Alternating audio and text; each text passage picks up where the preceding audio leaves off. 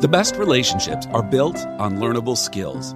The question becomes, are we willing to learn these skills in community? Join John and Sungshin Lop now as they bring your attention to the presence of God and practices that enable you to love deeply. In each episode, they'll explore the beauty and power of living in community, where the practice of relational skills and the interactive presence of God are both learned and lived out.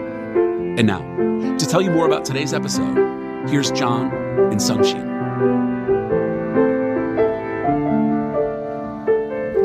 Today we're going to talk about breath prayer. Breath prayer.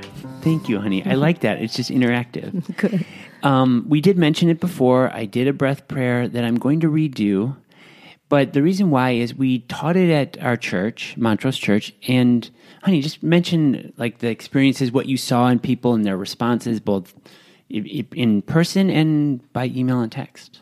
Yes, we taught four classes mm-hmm. with the theme of deeper connection. Mm-hmm. So we introduced a couple of exercises or practices that facilitate a way of connecting with God's presence and action in their life. And we are so surprised to hear such positive feedback from people. Yes. The practice was breath prayer. Yeah. And so then that kind of inspired us to kind of pause and notice the fruit. Mm-hmm. Like, wow, many people really find it helpful to connect with God through this simple practice. So simple. Mm-hmm. So then we decided to kind of spend some time to dive into what this is, and maybe as a way of encouraging and motivating people to really put that in practice. And even reflecting on that, it was in community. It was a group of 25 to 30 people, and we actually decided to send some text as a reminder, one or two per day, just as a prompt. Because when you're learning a new skill, like having that support, knowing a community is doing it, and oh, here's a little reminder that shows up. Mm-hmm. So that's something that I think added to it. That's true. People really appreciated the fact that they get the text of reminder and pause and engage in this practice called breath prayer. Yeah. And even in preparation, you know, I kind of jotted down some notes. Oh my gosh, we could do like a whole series on breath prayer, the history, the different variations, the teachers, the spiritual teachers over thousands of years. But we're going to simplify it and give it to you in a brief form. Right. And I just want to start with a few verses. There's a lot of verses, but pray in the Spirit on all occasions, Ephesians 6:18. Pray continually. Pray without ceasing, that is 1 Thessalonians 5:17, and then Philippians 4:6, the Passion Translation. Don't be pulled in different directions or worried about a thing. Be saturated in prayer throughout each day. How do we do this? How do we do this? You know, a lot of times people ask, how do I pray without ceasing? Like, it seems unimaginable. Like, is that even a possibility? And that is actually the beginning of a book that I read a few years ago recently, The Way of a Pilgrim. And that is, this pilgrim starts out with that question. It says, pray without ceasing. This person had heard sermons on prayer, but how did this pilgrim practically do it?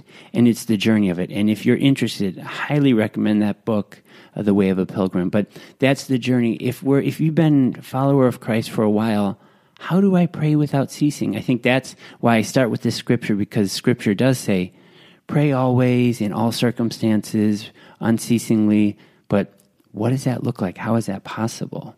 Yeah, I think prayer is one of those area of our spiritual journey that can easily take us to a place of sense of guilt or shame, because the clearly Bible talks about pray without ceasing, yet we find ourselves not being able to do that. And I think the beauty of this simple, elegant practice called breath prayer is actually help us to engage our body and mind in a way that we can pray.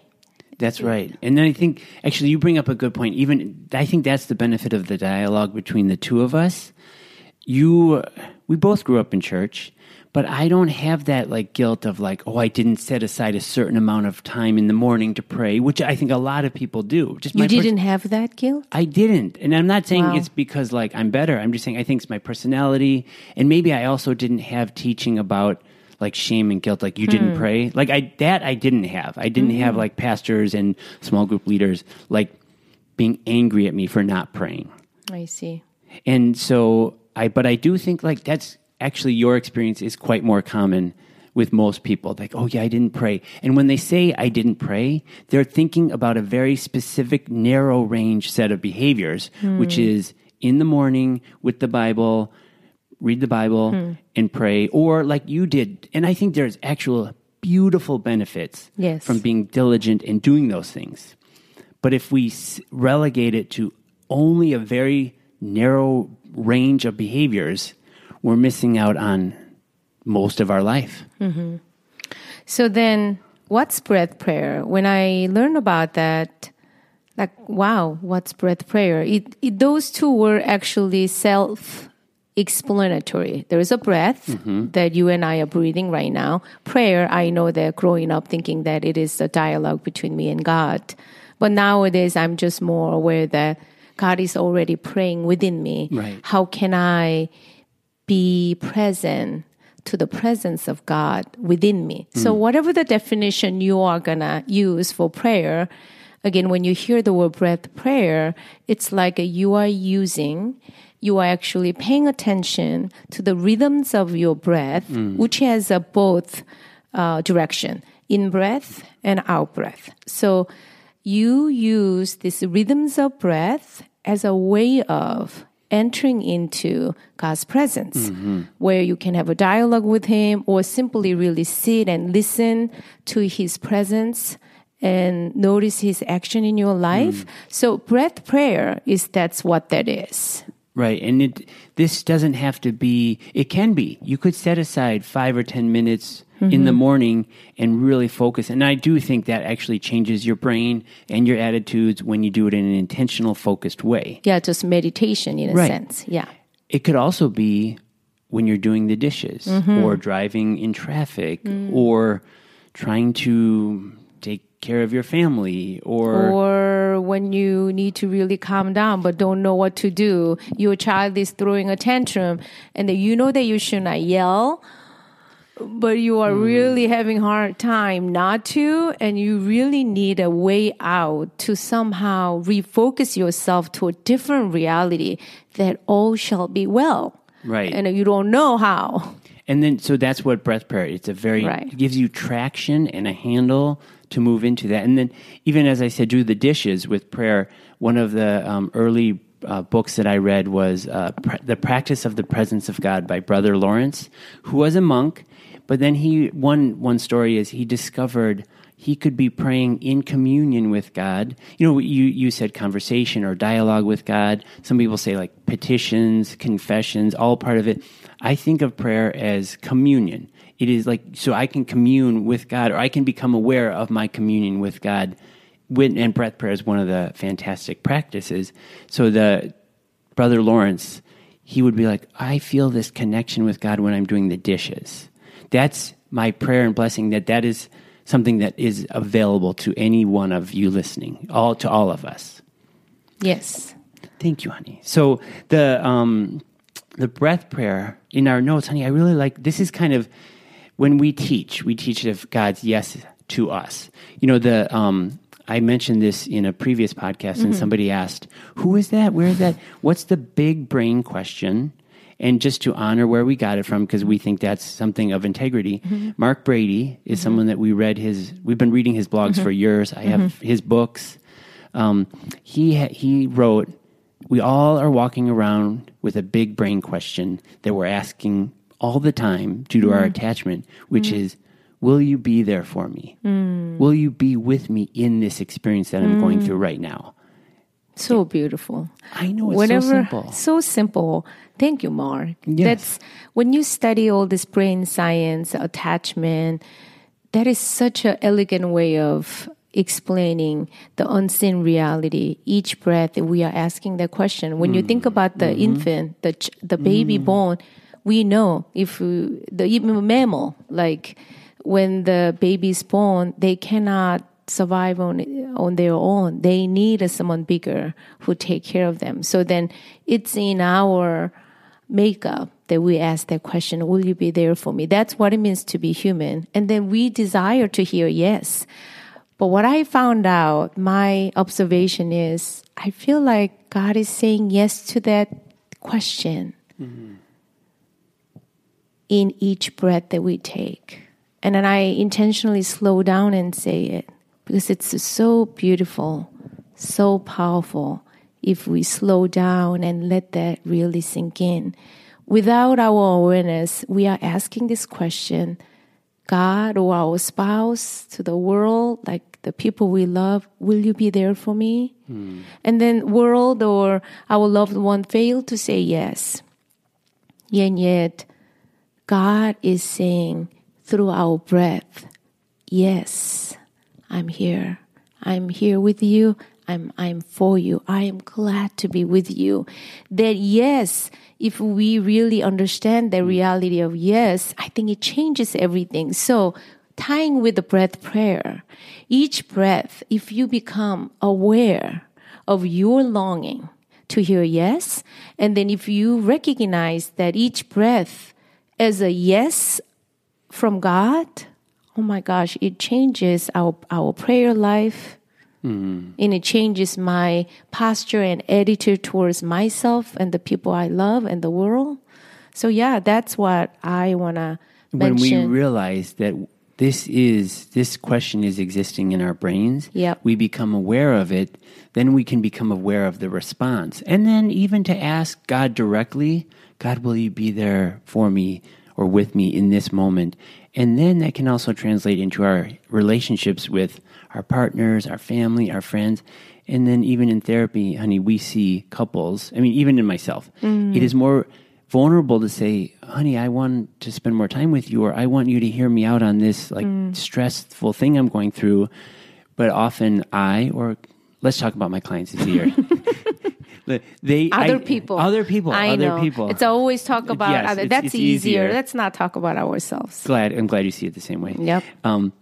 Because I just saw a couple this morning. Mm-hmm. He was saying, "Oh yeah, she's been so busy. She hasn't spent time with me." Mm-hmm. What he's saying is, so I even said, "Oh, so you miss her. You want to spend time with her." That's a more vulnerable, less guarded, but also more accessible to your heart. And if we can just be aware, we all have that need, and it's a good and beautiful need, and we're aware of it, we can have it be met, I think, more authentically, with integrity, and it ties in beautifully with the breath prayer of, that's God's yes to us. Amen. Amen. And so we're going to kind of go over just the classic breath prayer. Mm-hmm. There's resources I'll put in here. The breath prayer that comes from The Way of the Pilgrim, probably the most well-known one, is, Lord Jesus Christ, Son of God, have mercy on me, a sinner. Mm. That's the full version. There are shorter versions, but go ahead, hon. So I think the pilgrim that you are referring to is the guy who wanted to really make the verse, like saying you pray continually or pray without ceasing. So he took that challenge upon himself and really took a journey and just basically recite that phrase. Because of he actually sought out a wise counselor, a mentor who said, here, practice this. Right. It's a tangible way to practice experiencing communion with God. It's not magic. It's just, here's a handle to get connected to God. And you're right, he did that. Right, so then traditionally speaking, they call that Jesus prayer. Mm-hmm. And then sometimes this breath prayer is called the prayer of heart. Mm-hmm. Yeah. And so that's the most well-known, earliest recorded version of it, which comes from Scripture. You can see the Scripture embedded in that. Mm-hmm. And then there's other versions that include like God's name or character, and then a scriptural promise. I see. And the one that I want to just report here is from Brennan Manning, the book Abba's Child. And then I really like this breath prayer too. It says, Abba, I belong to you. I see. So in breath, you call God's name Abba, and then out breath, you say, "I belong to you." Right, beautiful. And so you, yeah, it is really, that's a really beautiful one. So we're just giving you a handful of examples, and then you'll see over time there's endless ones. So you have God's character and a scriptural promise. Mm-hmm. There, the classic one. Then you have Brennan Manning's one, and then the ones just based on scripture, which we did before from Psalm 23:1. That's my favorite. Yeah, it is mine too, and I'm really grateful for it. And I like the directness of I have everything I need. So just to repeat, on the in-breath, Psalm 23. Psalm 23, in-breath, the Lord is my shepherd. Exhale, I have everything I need. And then you can shorten it, because you can reference it in your mind. In-breath, shepherd. Exhale, everything. I see. So that's, again, that scriptural actually has the name of the Lord in a promise. I see. I think one of the things for those who listen, and one of the encouragement I have was, if there is a favorite Bible verse that has been sustaining you, you know, difficult times of your life, all of us have a favorite Bible story or favorite Bible verse, then just think about it and then just make those things in-breath and out-breath, just shorten it, and then just as a way of praying without ceasing. You know, I know each breath, that's probably not possible, yet without that goal. We give up because it's too big.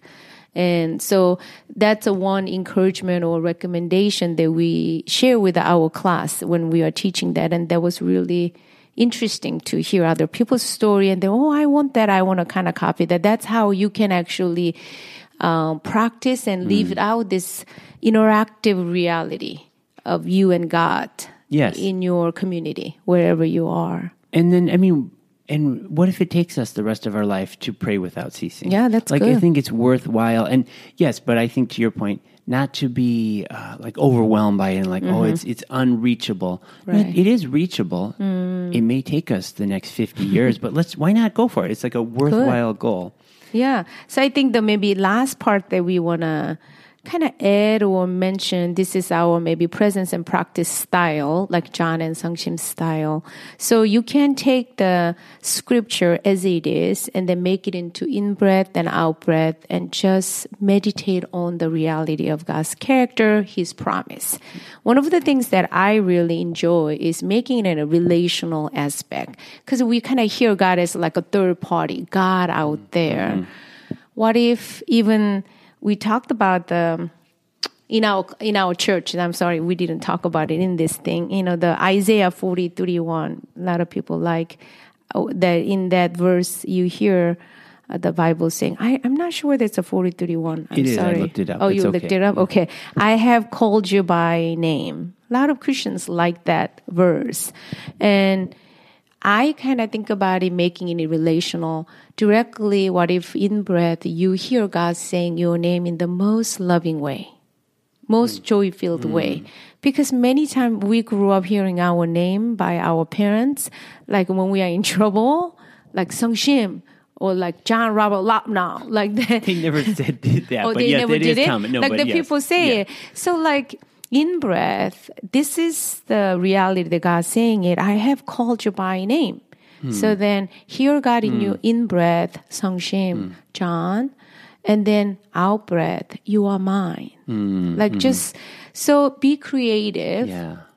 But you mentioned that in the beginning when you are practicing it, having a very your go-to one, just that really anchors you into God's reality. Like Psalm 23, Lord is my shepherd, I have everything I need. Just practice it until that becomes your reality. But also, I want people to have a creativity with the mindset that this is about how we can increase this relational dynamic, or that there is the reality of relationality. We tend to forget that. Right. So you're drawing out, it's almost like an attitude or a posture that this is a relational experience. We are doing a tangible practice, but just remember, we're actually entering into a relationship. Yeah. I mean, you and I eat meals together every day, so mm-hmm. It can be very routine, but sometimes they're special meals or we switch it up. This can be, and there can be a spontaneity. Mm-hmm. So I think you're bringing to our attention, oh, there might be a moment that you're doing, the Lord is my shepherd. I have everything I need. You've done it for like 60 days in a row. Mm-hmm. And then there's a moment like spontaneously you experience God say to you like Mark or Dave or Cindy, you know, you hear, or Sheila or Jada, I love you. Mm. And it's just, it's very personal and real and true. And so just catch it and notice it and like meditate on that for as long as it nourishes your soul. Yeah, I think one of the things that I want to introduce to you is the one that you made up for our class. You said when you wake up, would you hear God saying, good morning? Good morning, Sungshin. Good morning, John. Good morning, Jada. And then saying it out breath, I love you. Mm-hmm. And what a wonderful way of waking up, becoming aware you are breathing when you are sleeping, but when you wake up, when you become aware of the first breath, almost having a morning routine, they hear God saying, good morning, my child, I love you. When I got that text from you, I thought that was so good, and then few mornings I practiced, and which was really good. And same thing at night, right before you go to bed, you make up your own breath prayer, saying it like, good night, my child. I'm with you even in your sleep. Yes, and all the classic teachers of prayer, recent, like Richard Foster, who writes these books that I'm referencing, or Julian of Norwich, Brother Lawrence, Frank Laubach, all these people, they are very practical in their wisdom of say this at night before you go to bed, or say it throughout the day when you remember, without any heaviness. No, this is an easy yoke and a light burden. Right. And just to remember that. And then even things that I've been reading lately, the last 5 minutes before you go to bed and the first 5 minutes after you wake up can really set the tone of the entire day. True. And so practical wisdom in prayer and scripture and of those who have gone before us, we can learn from. Mm-hmm. I want to read a quote from Thomas Kelly and kind of in line with this. It says, life from the center is a life of unhurried peace and power. It is simple. It is serene. It is amazing. It is triumphant. It is radiant. It takes no time, but it occupies all our time. And it makes our life programs new and overcoming. That's from Thomas Kelly. As you hear that, honey, are there any, what just comes to your mind when you hear this quote? I like the first one, life from the center is a life of unhurried peace and power. That sounds, like you said, it's serene and it's amazing. It sounds really peaceful and very attractive. And I want to live that kind of life. And I like that. I resonate with that. It says, it takes no time, but it occupies all our time. Yeah. It's like this paradox of, that's something that we're always being invited into and drawn into. And the way that I think of it, we'll close with this, is the Holy Spirit is always praying. And sometimes within us, and sometimes groaning when we don't even have words. So this prayer that is in a continual basis, can we enter into, rest into, kind of, I don't know, seep into. I don't. It's hard to have words, but this is real. It's really happening. Can we enter into it? It's beautiful. So we're so glad to be with you, and we love you. And we just want to close with the blessing that may God bless you, and may we become the kind of people who experience the God who sees us, who hears us, and who knows the depth of what we are going through, so that we know that He is with us, and He is doing something about this by strengthening our spirits. May we become the people of love. Amen. Amen.